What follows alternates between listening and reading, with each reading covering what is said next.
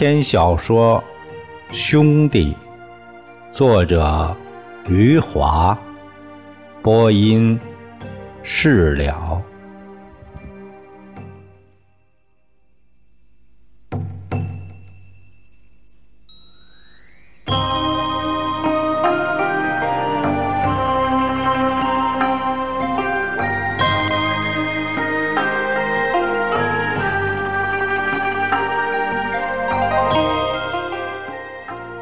李光头如日中天的时候，宋刚戴口罩，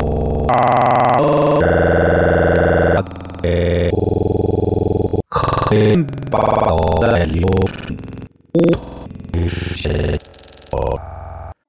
红一次次被那个烟鬼刘厂长叫到办公室，烟鬼刘厂长关上门以后。不再是言语色情了，开始手脚色情了。他把自己的椅子搬到林红身旁，假装爱怜的抚摸起林红的手。林红真想站起来狠狠给他一巴掌，可是想到失业的宋刚，他忍住了，只是甩开烟鬼刘厂长的手。烟鬼刘厂长得寸进尺，满嘴黑牙的嘴亲起了林红的脸。林红只想作呕，他一把推开烟鬼刘厂长，起身走到门口。当他准备开门的时候，烟鬼刘厂长从后面抱住了他，一只手在林红胸口上捏了起来，另一只手。伸进他的裤子，使劲把林红往沙发那边拉过去。林红双手紧紧把住门的把手，他知道只要打开屋门才能救出自己。他大声喊叫起来。烟鬼刘厂长慌张了一下，林红趁机打开了屋门，外面有人走来。烟鬼刘厂长立刻松开了手，林红一个箭步跨到门外，听着烟鬼刘厂长在里面骂骂咧咧。他整理了一下自己的衣服和头发，然后匆匆走去。这时候还没有下班，林红骑上他的自行车，已经冲出了厂门，流着眼泪。在我们刘镇的大街上骑车回家，宋刚刚刚回家，刚刚在沙发里坐下来，他没有摘下口罩，看到林红哭着推门进来了。宋刚不知道发生了什么事，紧张的站了起来。林红看到宋刚。他哭得更伤心了。宋刚急切地问他出了什么事。林红嘴巴张了张，看到宋刚戴着口罩的可怜模样，还是没把烟鬼刘厂长欺负他的事儿说出来。他心想：宋刚已经不堪重负了。林红之所以一直忍受着烟鬼刘厂长，就是因为宋刚失业了，林红心想，要是宋刚在李光头那里有一份很好的工作，他就不用去忍受那种屈辱了。林红眼泪汪汪的对宋刚说：“你去找一找李光头吧。”看到宋刚迟疑了一下后，再次倔强的摇了摇头。林红忍不住喊叫了，他流着眼泪喊叫：“当初李光头发财了，想着你这个兄弟，专门来找你，你一口就把人家回绝了。”呃，当初你也在。宋刚喃喃地说：“你和我商量了吗？”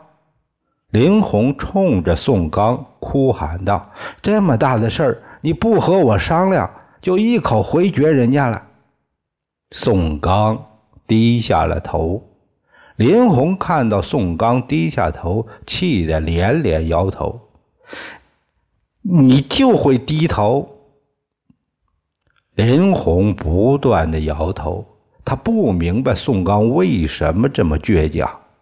人家是不见棺材不掉泪，这个宋刚见了棺材也不掉泪。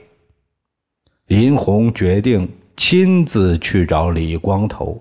他把自己的想法告诉宋刚，他说：“别说是曾经相依为命的兄弟，就是一起长大的伙伴，李光头也应该给一份工作。”林红擦干眼泪，对宋刚说：“我不会说别的，我只说你的病，只问他愿不愿意给你一份工作。”林红说着。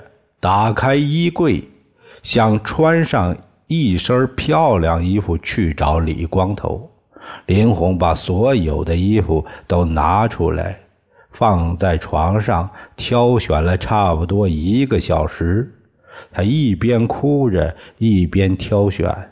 他发现，像样的一点衣服，都是很多年前买的，而且这些衣服。也早就过时了。他已经几年没有买衣服了。林红流着眼泪，穿上一身虽然过时还算像样的衣服。已经发胖的他穿上这身衣服时，紧的像绷带裹在他的身上一样。宋刚看在眼里，难过在心里。他觉得自己太对不起林红了。他从沙发上站了起来，坚定地说：“我去。”宋刚走上了大街，走向了李光头的公司。我们刘镇最贫穷的人。走向了最富有的人，他们曾经是兄弟，现在仍然是兄弟。宋刚走进了李光头的公司，他站在大堂里张望了一会儿，看到李光头坐在咖啡厅里，正在和记者高谈阔论。他走到李光头身后，轻轻叫了一声：“李光头。”已经很多年没有人这样叫他李光头了，人们都叫他李总。突然有人在后面叫他李光头，李光头心想是谁呀？回头一看，戴着口罩的宋刚。宋刚的眼睛在口罩上面的镜片里微笑。李光头赶紧站起来，对记者们说：“呃，我失陪一下。”李光头拉着宋刚走进了电梯，又走进了自己的办公室。他关上门后，对宋刚第一句话就是：“摘下你的口罩。”宋刚的嘴在口罩里说：“我有肺病。”去你妈的肺病！李光头一把扯下宋刚的口罩，在自己兄弟面前用不着这一套。我我怕传染你，老子不怕。李光头让宋刚在沙发里坐下来，自己坐在他身边。他对宋刚说：“你，你他妈终于来看我了。”宋刚张望着李光头巨大气派的办公室，不由欣喜地说。要是妈妈还活着，看到你的办公室，不知道会有多高兴。李光头听了这话，心里一阵感动。他扶着宋刚的肩膀：“哎呀，宋刚，身体怎么了？我这些年太忙，都顾不上你。听说你伤了病了，哎，一直想去看你，别的事儿一忙。”又忘记了。宋刚苦笑了一下，讲述起自己如何做搬运工扭伤了腰，后来去水泥厂又弄坏了肺。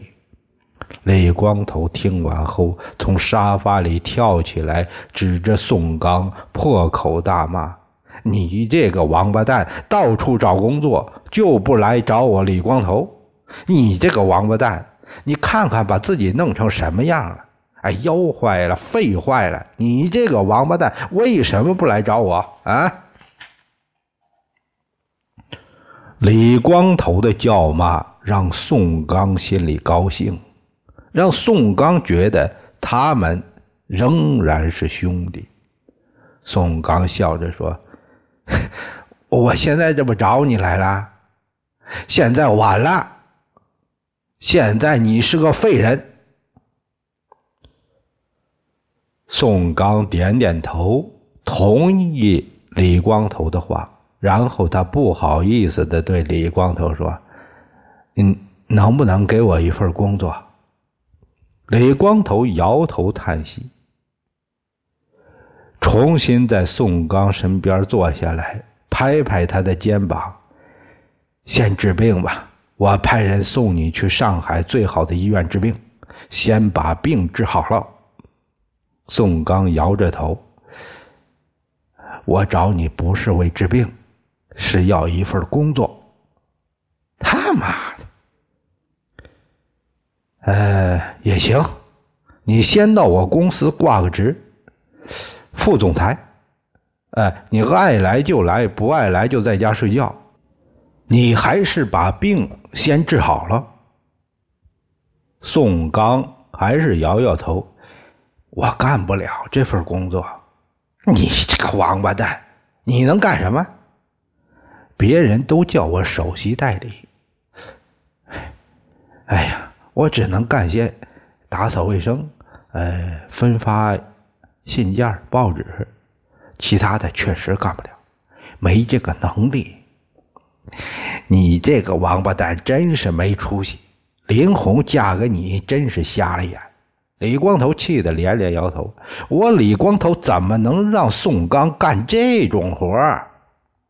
李光头骂了一阵后，知道再骂宋刚也没用。他对宋刚说：“你先回家吧，还有一帮记者在等我。你的事儿以后再说。”宋刚重新戴上口罩，他从李光头公司出来，心里充满了幸福。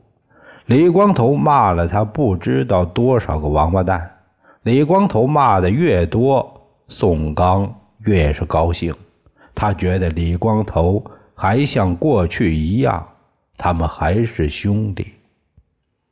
宋刚回家后喜气洋洋，他摘下了口罩，坐在了沙发上，笑着对林红说：“李光头还是和过去一模一样，他骂了我很多王八蛋，哎，骂我没出息，说你嫁给我瞎了眼。”林红开始是一脸的高兴，听着听着有些糊涂了。李光头给你工作了？他让我先去治病，没给你工作。他让我做副总，啊，副总裁，我没答应。为什么？我没那个能力。林红的眼泪再次流了出来，他擦着眼泪，忍不住说了一句：“你真是扶不起的阿斗啊！”宋刚不安起来，低声说：“他让我先治病，哪里有钱给你治病？”林红伤心的哭着。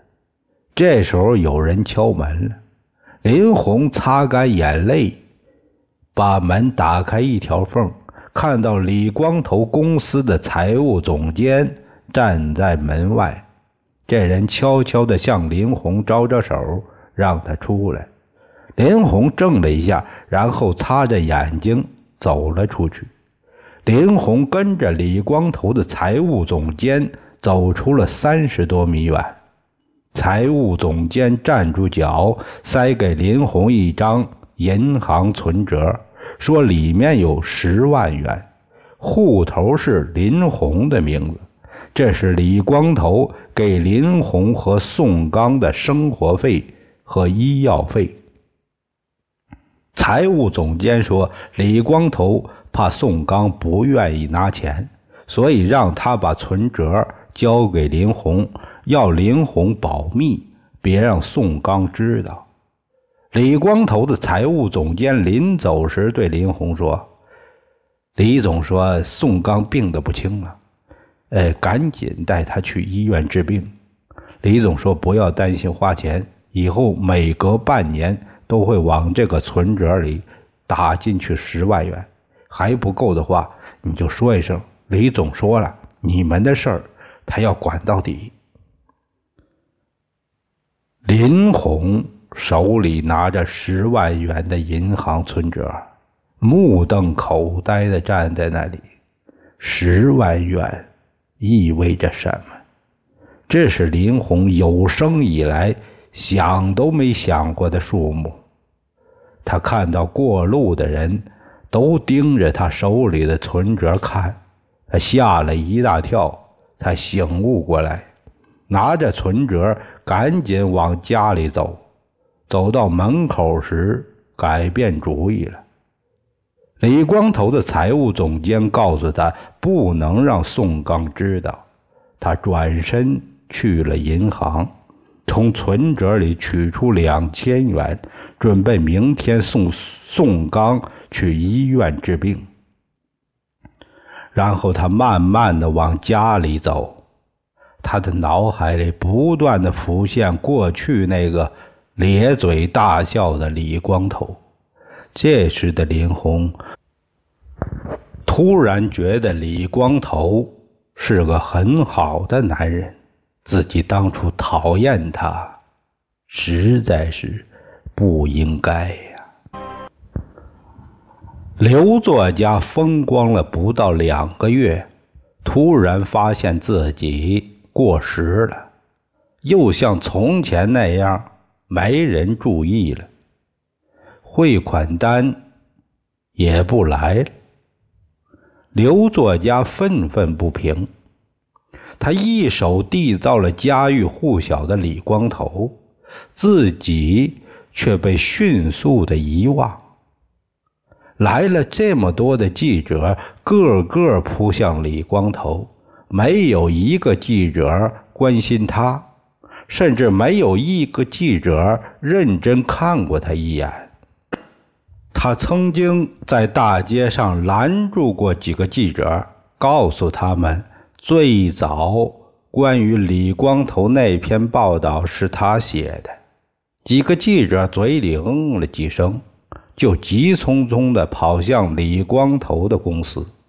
急匆匆的去采访李光头，因为去晚了，这一天就会轮不上，还要等到第二天。刘作家穿着皱巴巴的西服，胡子拉碴，头发蓬乱，一双黑皮鞋满是尘土，变成了灰皮鞋。外来的人不理他。他就找我们刘镇的群众，他只要拉住一个刘镇的群众，就是唠唠叨叨。隶属他在李光头出名上的丰功伟绩，他的唠叨到了最后总是那句话：“我是为他人做嫁衣呀。”刘作家的唠叨一传十，十传百，百传千，就传到了李光头耳朵里去了。李光头让手下的人把刘作家找来。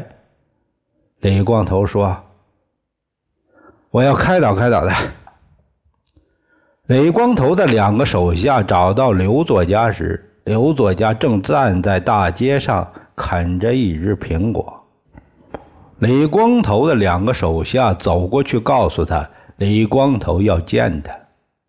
刘作家一阵激动，把嚼烂的一片苹果咽到气管里去了，弯着腰，憋红了脸，咳嗽连连，捶胸顿足的跟着李光头的两个手下走去，还一直捶胸顿足的。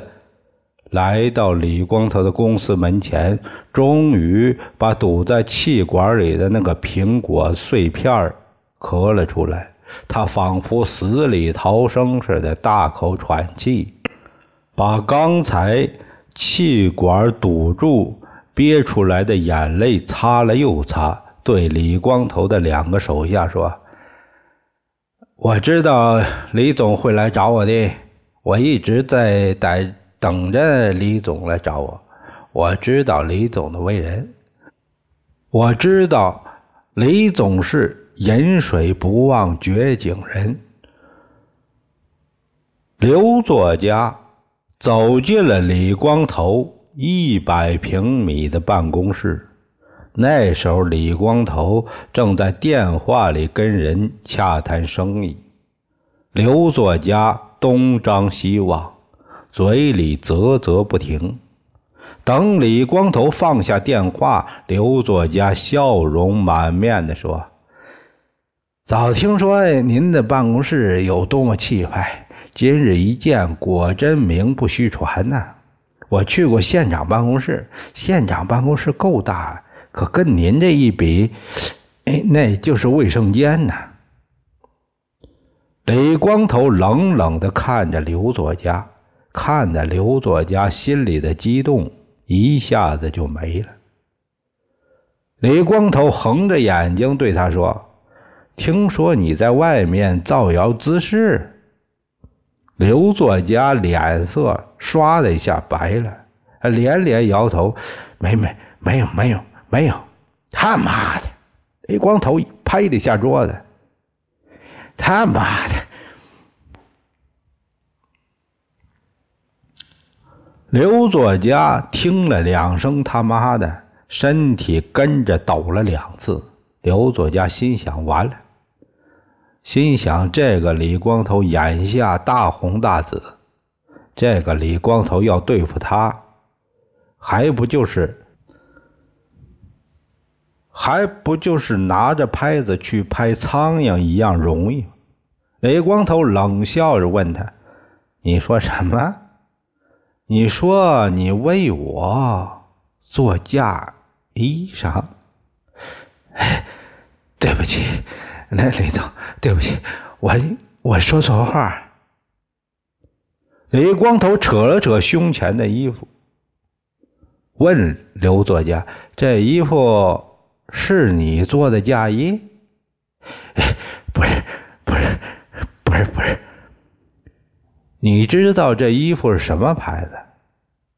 这是阿玛尼。阿玛尼是谁？意大利人，世界最有名的裁缝。你知道这衣服值多少钱？一定很贵，一定很贵。两百万里拉。刘作家一听说两百万。吓得腿肚子直哆嗦，这个土包子哪里知道意大利里拉是什么钱呢？他只觉得外国钱比中国钱贵，张着嘴喊：“我的妈，两两百万！”李光头看着刘作家惊慌失措的样子，微微一笑。我给你一个忠告，管好自己的嘴。刘作家继续点：“是是，一定管好。哎，俗话说，祸从口出，我一定管好。”李光头给了刘作家一个下马威以后，表情变了，友好的说：“坐下吧。”刘作家一下子没反应过来。李光头又说了一声：“让他坐下。”他才小心翼翼的坐下来。李光头亲切地对他说：“那篇报道我读了，你这个王八蛋是个才子，你是怎么想到那把钥匙的？”刘作家听了，松了一口气，啊，高兴的说：“哎，灵感，灵感。”李光头觉得有些费劲，他妈的，别说深奥的话，说容易的。刘作家意味深长的笑了笑，脑袋探向李光头，悄悄的说：“从前我也经常在厕所里偷看屁股，我有经验。真的，你也偷看？”李光头兴奋。什么经验？用镜子。刘作家起身开始表演了，把镜子伸下去，照女人的屁股，看镜子里的屁股，这样既不会掉下去，又可以警惕别人进来。他妈的！李光头拍了一下自己脑门，老子当初怎么没想到镜子？可是您看到林红的屁股了？那刘作家奉承说：“我也就是看看铜铁匠老婆的屁股。”他妈的！那光头两眼闪亮亮，你这王八蛋确实是个才子。我李光头一生有三爱：爱钱、爱财、爱女人。你这王八蛋是我的第二爱。本公司现在是大公司了，大公司都需要一个新闻发言人。我觉得你这王八蛋合适。刘作家成了李光头的新闻官。几天以后，刘镇的群众再见到他时，已经不是一个土包子了。他穿着笔挺的西服，皮鞋擦得锃亮，白。衬衣红领带，头发梳理的整整齐齐。当李光头从桑塔那里钻出来的时候，他跟在屁股后面也钻出来。他的绰号也换了，换成了刘新文。刘新文牢记李光头的忠告，要管好自己的嘴。从此以后，刘镇的群众。再想从他嘴里套出话来，比拔掉他的门牙还难。他私下里对朋友说：“我不能再像从前那样随便说话了，我现在是李总的喉舌了。”